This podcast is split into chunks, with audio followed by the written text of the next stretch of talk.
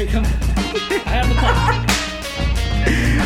All right, that's Cody's clap, and we are on with episode six of our Uncommon Cast. And we're here today with a very exciting secret faraway guest. Yes. And we were wondering, we were wondering what title we were going to give our, our guest, and we went with shaman. Oh, nice. I like it. So, who, Followed by Mystic. so the mystical shaman. Today we have with us Dr. Bruce Humphrey, who has been an incredible, incredible man in our lives as mentor, as shaman, as mystic, as Holy Perturber. holy perturber. The, um, Bruce has been a a pastor for every one of us, an incredible influencer of every one of us, and an amazing man of God that we worked for as he was head pastor. And um, honestly, he gave each one of us on on a each one of us at the table today these in just incredible opportunities to um, step into ministry. And uh, he believed in us and saw more in us than we saw in ourselves. And we're just like we're grateful that for this man who is on our podcast today That's true. And if you don't know Bruce, um, he is pretty much responsible for us getting to do what we're doing right now. And if we could just boil it down, I mean, pretty much you and our dear friend Jeannie oh yes plucked us from the basement, gave us opportunity we had no business being handed. And, uh, you know, we we just got to partner with you and you grew us into some of what we are today, which is so exciting. So thank you for being here with us. Yeah, thank you. Oh, another title that we have to share, you know, that you have over the years. You know, you've been a pastor in robes, but you're also known in other circles as the pastor in socks. Um, and you can read about that in Bruce's books that he is just this down to earth pastor who would come wandering in to your office just wearing socks going, How are you doing? What's what do you love about what you're doing now? What are some obstacles about what you're doing now? And it was uh yeah, just wonderful, wonderful to work with you and to see that how many years in ministry do you have, Bruce, as a pastor and missionary and mystic and So I went past 40. So 40 plus years in ministry. Wow. Ordained and started in mission work in 1978. Woo. Now, here's what we're excited to ask you. We we all we all know you as as the head pastor of a of a main denominational church, right? Um, large church context. But now, tell us what you are doing way out there in Pennsylvania. So at retirement, I uh, I needed to reinvent myself at age 66 and figure out who God intends me to be for this next season of life. And a kind of unexpected, um, serendipitous moment, ding, ding, ding, serendipitous. That's a vocabulary bell. Where's your bell? We got a bell. All right, there you go. See, I, I need Pavlovian reward. Give me a reward here when I do something. Oh, Pavlovian! Bruce is coming Whoa, up whoa. with him. honest, I didn't practice this ahead of time. So, so here's the cool thing that happened was I knew I was done with kind of institutional religion. I was wearing down on it. Really, my last ten years of ministry, I did. You guys were part of my story when I was asking a question: Do I want to even stay in my denomination? Do I want to align myself with a- an Egyptian denomination? Remember, Ryan, I told you about that, and just I was like fed up with American Christianity and the institution, and just feeling like this isn't this isn't where Jesus would want the church to be. But there's enough kind of corporate structure that I could. They gave me enough freedom to work within. So those of you that know me over the long term know that my passions really come down to a couple things deep spirituality mysticism align my life with the holy spirit moment by moment day by day all that dynamic that's a big part of who i am so devotional life and spiritual life but the other thing is i kept taking institutional church american church that i inherited in mid 20th century and trying to figure out how do we flip this thing inside out? Because mm. mostly we become an, an attractional model of saying we're doing all the right things inside this building. So all the rest of you come and join us because right. we've got it right. And when I started saying, I, I don't think we have it right, and I don't think this is the way Christianity is supposed to look, partly because I got way more internationally connected travels to South Africa. Ryan and Don did that with me on one of the trips. Nepal, South America. The more internationally connected I got, the more dissatisfied I came with America and American Christianity and what we've got now. So what I finally did was I ended up going back to my roots and rediscovering a experience of cross-cultural interfaith conversations that are respectful and caring. I had lived in Tlingit culture for a number of years. I had learned to shed some of my Western white Americanism. And I got back to that. And so I started engaging in interfaith dialogue. I actually went to a local college campus and said, Hey, I'm a newly retired guy, 40 years of ministry. What could I do? And the guy in charge of this one part of student services said, We want to get connected with interfaith. And you've got some of that kind of experience, you've got cross cultural experience. Help us figure this out. So I just, I'm teaming up with him. I'm working under his leadership. We're figuring out how to do the dance together of my offering suggestions, asking questions. But the core of it is can't we figure out how to be more respectful of each other and better appreciate each other? So when you guys tapped into last podcast about the whole thing of walls and barriers and why are we mm-hmm. having these issues, it was resonating with me. Like, I'd love to be part of that conversation. Yeah. Well, let me say, I love your beard, by the way. But also, hey, I've had it almost a year now, and Don, you'll appreciate. I don't have any little old ladies complaining about me at this. My number of little old ladies complaining about me has really decreased as well. So, yeah. See, it's finally it goes away after a while. The height of the rhinoceros. yes, the rhino. Oh, oh man. So tell tell us. You said that it sparked you. Our last episode. Tell us about what sparked you what went through your head? What would you like to say back to us about that? Yeah. So, Cody, you said something awesome.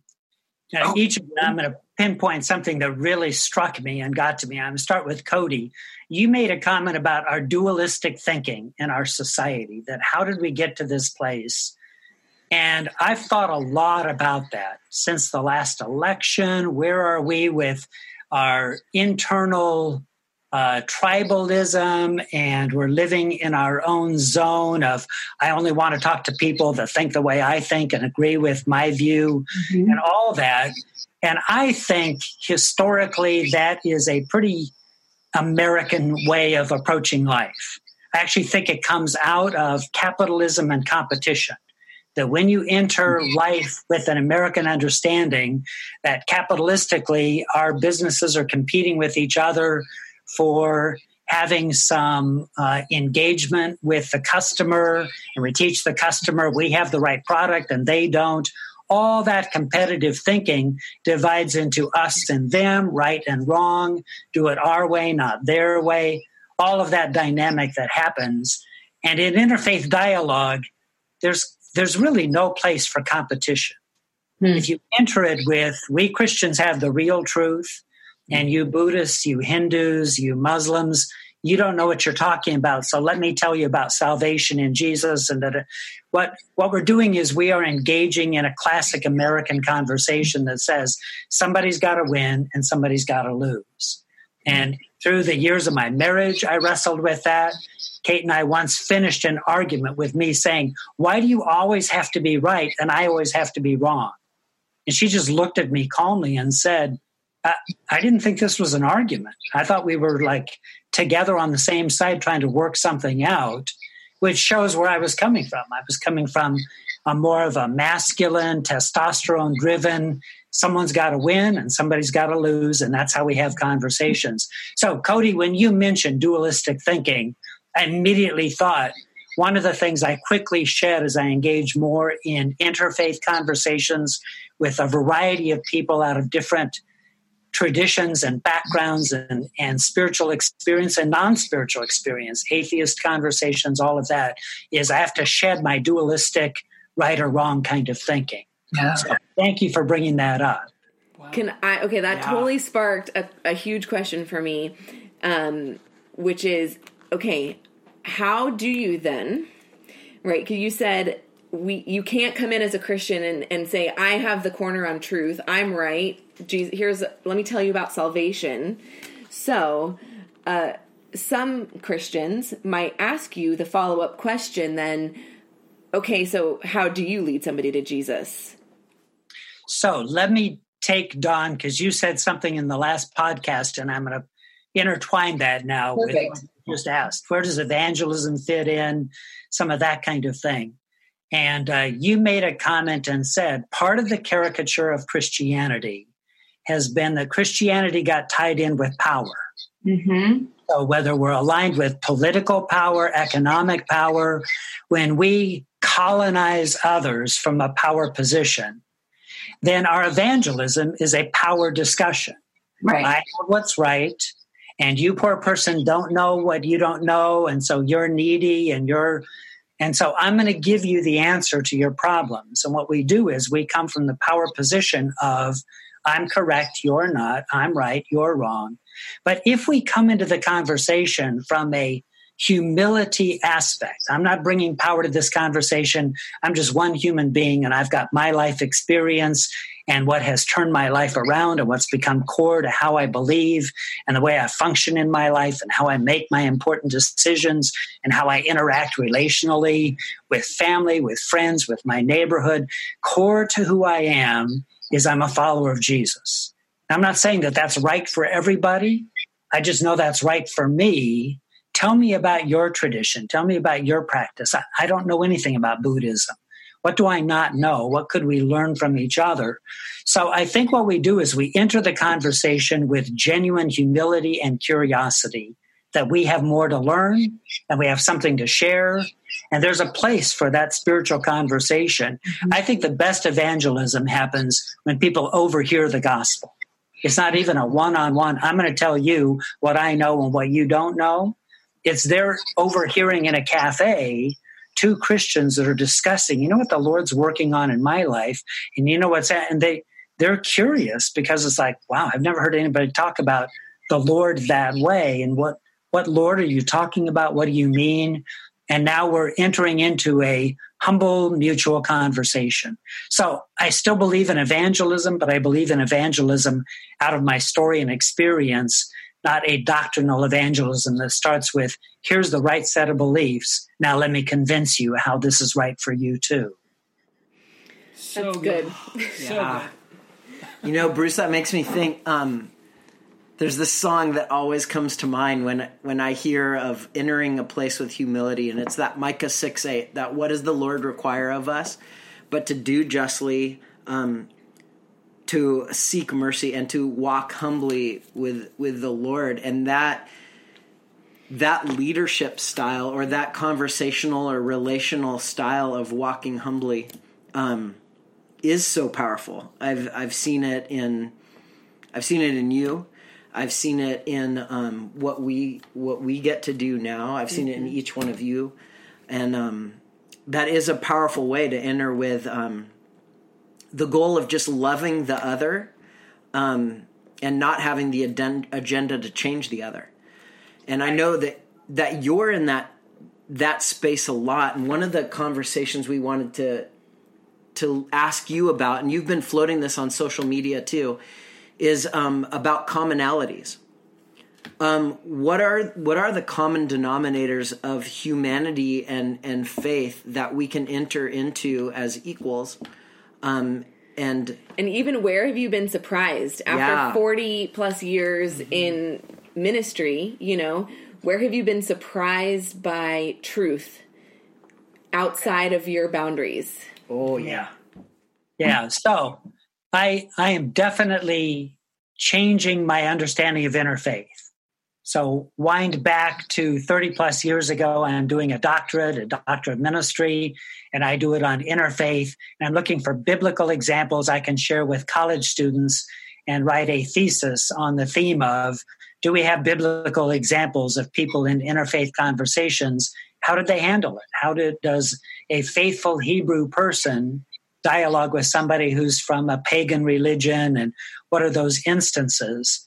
And to be honest, I think a lot of interfaith a generation ago was kind of, can't we all just get along?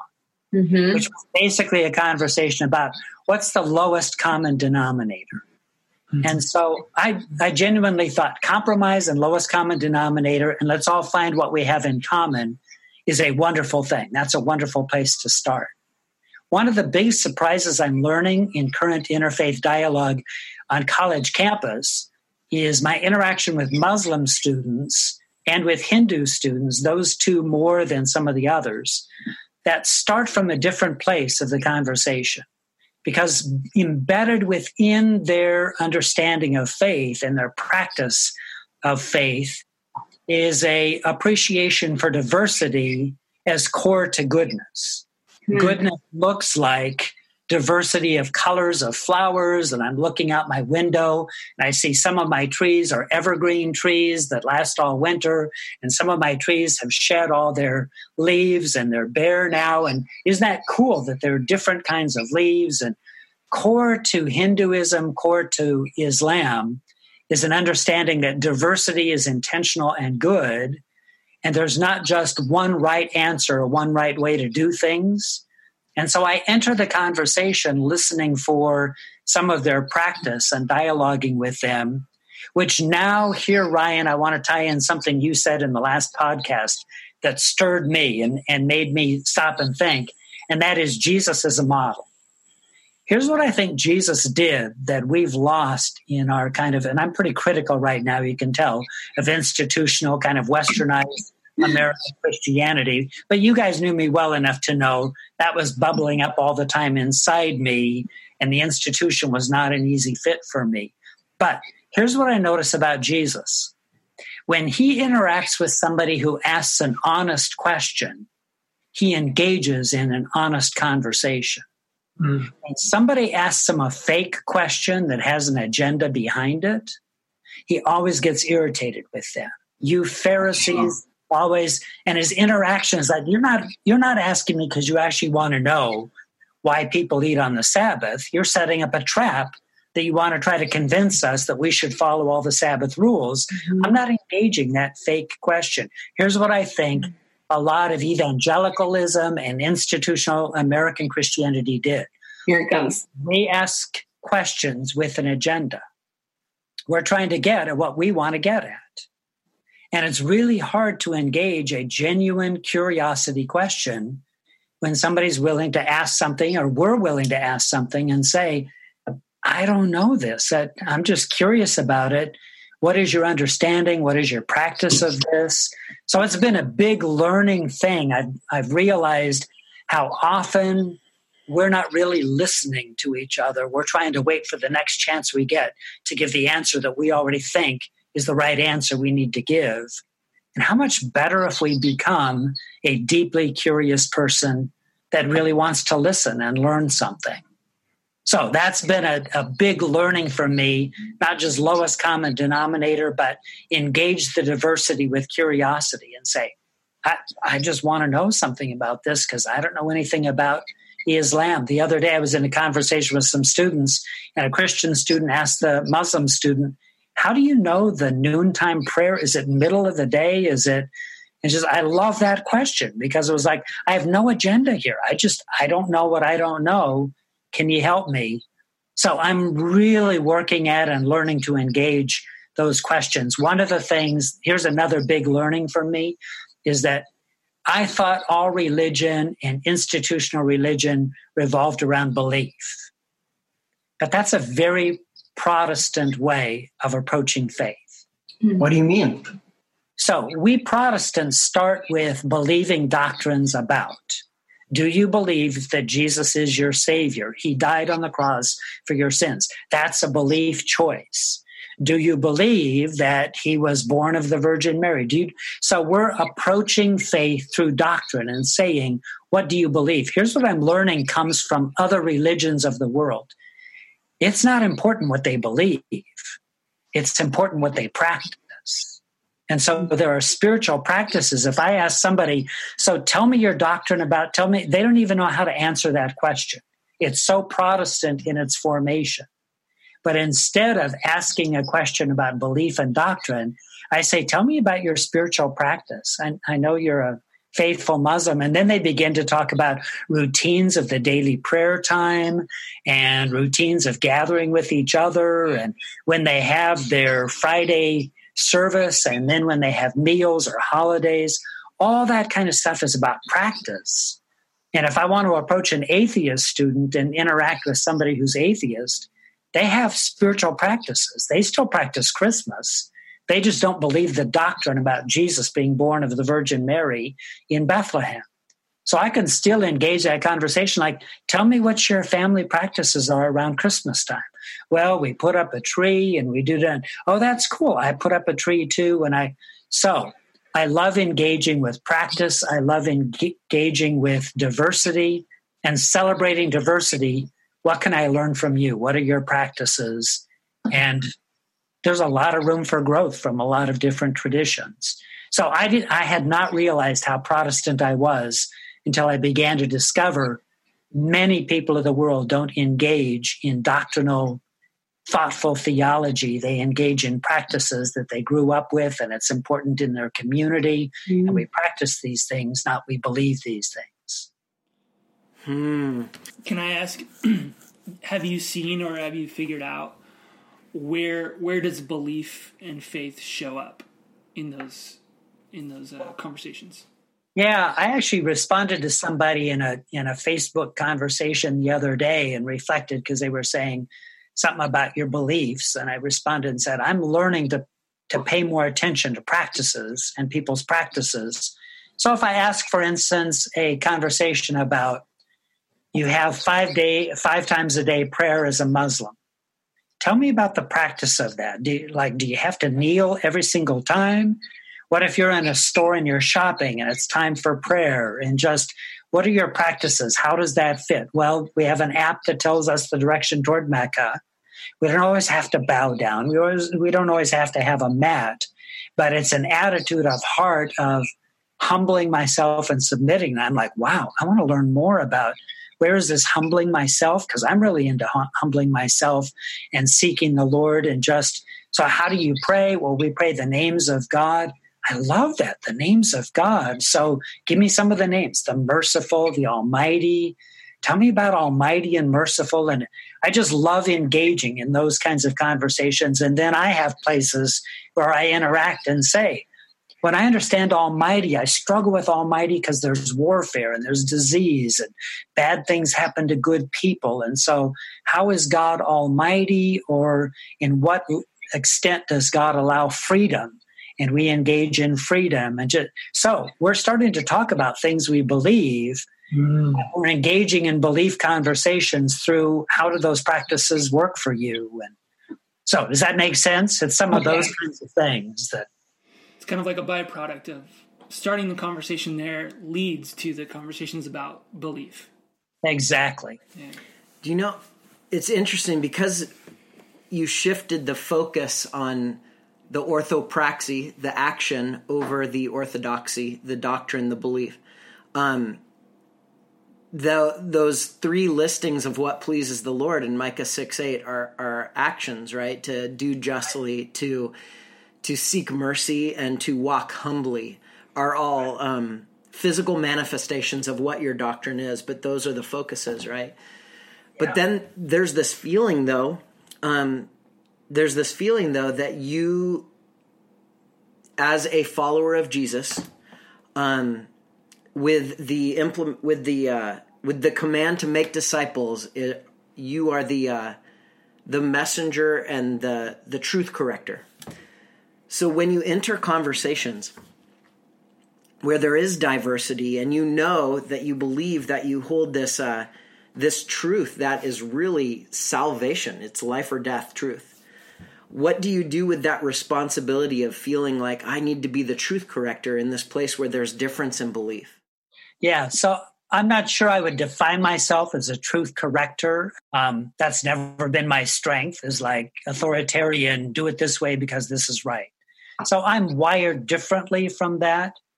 Um, having said that, I think there are places in respectful conversations where we work to create enough safety that we can say the hard thing. And the hard thing usually is an I statement. I'm not sure that's where I'm at. I'm not sure, rather than you need to understand that that's a really bad belief because it'll play out badly in your life, or that it's like, you know, that wouldn't work for me. Mm-hmm. And here's why it wouldn't work for me because I've made a pledge to my family that I will protect them and be faithful to them, whatever my. So I start with I statements when I want to say hard things but if there's safety in the conversation and there's genuine respect for each other's identity, which by the way is another thing I'm moving toward, is respect for identity over doctrine or beliefs or those kind of things. It's like, tell me who you are. Don, you and I had a conversation like that about the gay agenda, so called quote, quote, gay agenda. And you're like, I just know a gay person who's my friend. I don't know that they have an agenda. I don't, I, I don't know where this gay agenda conversation mm-hmm. comes from. Well, my answer is it comes from political power structures that are trying to figure out how do we dualistically think right and wrong, and this is right. And so for me, I can engage that conversation and say, well, I'm not wired that way, but help me understand this. And I, I have a mystical, deep belief that the Holy Spirit's doing a lot more than we're doing. And so it's kind of like, you know, at the end of this conversation, whatever seeds have been planted in each other's lives, I actually think God's going to take it from there. And so I think we just did a cool spiritual thing. We talked about some stuff. We said some hard things that both of us have to think more about. And I think God's at work in our lives. That's actually somewhere that we have been moving. And I think it, it involves the movement away from traditional mainline Christianity to be able to think some of these things um, for a variety of reasons. But one of them that I want to ask your opinion about, that I've been hearing a lot about lately, um, is this that Christians, the caricature of Christianity, um, they use scripture to end conversations. Whereas, um, like in the traditional Hebraic tradition, scripture was the starting place for conversation. And so to me, that plays a role in this dualistic, in this power play, um, right and wrong mentality that we have created, and some of that that we need to pull away. But what do you think about that statement? I love that statement. Yeah, I think that's a years ago i was traveling overseas and somebody had had a negative interaction with a very devout christian that needed to make it clear that i'm a christian and you're not and whatever. And in the process after the other person walked away there was kind of an apologetic side of me like wow that was not a please know that that doesn't represent all the rest of us and that I feel embarrassed that that was the interaction that just happened. And the person said an awesome thing. They said, there are some people who take the Bible literally and other people who take the Bible seriously. Hmm. I thought that was a huge statement. I meant it was like, I'm going to hold on to that. That just because, so I think there are those approaches that use the Bible as a hammer to end a conversation and prove I'm right, this conversation's over. And I don't see Jesus doing that to anybody. If anything, he would do that to somebody who's asking a fake question with an agenda and say, you know mm-hmm. what? That doesn't even deserve an answer because you're not really asking me to do anything with your life. And so, if it's a genuine question, then let's engage that question. What do you think is going on in the scripture? And one of the things I've learned to do is you can do that with any good story that has complexity and intrigue to it. And, and I can take a Hindu story and say, what do you hear happening in this story? What do you think is going on here? And we can share with each other. And so interfaith involves a lot of let's engage that story and see what we think is happening and what resonates and speaks to us those kinds of things. So, yeah, I love using scripture to open the conversation and engage the curiosity. Here's one of the things I thought about with your last podcast that is a general broad comment because all three of you are parents of children. Mm. And there's a part of me, because you all know from my Facebook post that I'm in a, a pastor improv group. Improv is like teaching us to rediscover our childishness and rediscover creativity and silliness that we thought we had to outgrow. Mm. So, like for instance, when Jesus is saying, become like little children, when children look at something, they don't get locked in on this stapler is always used to staple a piece of paper together. And they just look at a stapler creatively and say, Mom, what does this do? And just, and it becomes a plane for them and they play with it and they can make revving noises and turn it into a truck or a car. Or to, I mean, their imagination is wonderful. And somewhere along the way, we lost that creativity, imagination in childhood and we thought growing up means I have to believe certain things. I have to get it right. I have to have the right answer. I have to be an adulty adult. And just, and it's like, yeah, why don't we just get creative again? Ryan, I've watched you do that with object lessons where you take some object, a Coke bottle or something, and you turn it into something that's creative and not just a container for Coke anymore. So it's those kinds of things that I think we can engage in child imagination fantasy that opens up creativity. And I think those are the places that spirituality takes us if we're open for it. Bruce, that mm. that is so good. Um, but like revisiting our our childlikeness makes me think of a book that if someone is out there that wants to read a book about this, there's a book called Dangerous Wonder by Mike Yaconelli that is incredible about rediscovering our childlike faith. Mm-hmm. Um, we are so thankful to you, Bruce, for taking this time today. And I knew it. We were going to want a two-parter. We're going to want. Yeah. We're gonna go, want more of this. If you're okay, okay, all the way from Pennsylvania to do this again, do it again. Oh, so good. all right. Well, thanks again, Bruce. We're gonna wrap it up, and thanks to all the listeners. Uh, you can find us at uncommongoodsd.com. You can go to one of our events. Uh, you'll find our events at uncommongoodsd.com slash events. And that's us. Wait, I gotta say, maybe today can be sponsored by Church of the Nile. because that is your other ordination, and you talked about it earlier in this episode. I remember that. Yep, that's right. You even have a plaque that says they want you, Bruce. I know that that was their response. They said, "We're not ready to ordain you and take you out of America, and, uh, but we'll give you this plaque, honorary, honorary." I want to be a part of the Church of Denial. the Nile. Oh, oh, the Nile. The Nile. Okay. Right. The river. The river. Love you, Bruce. Hey, love you guys. Thanks for this time. This is awesome.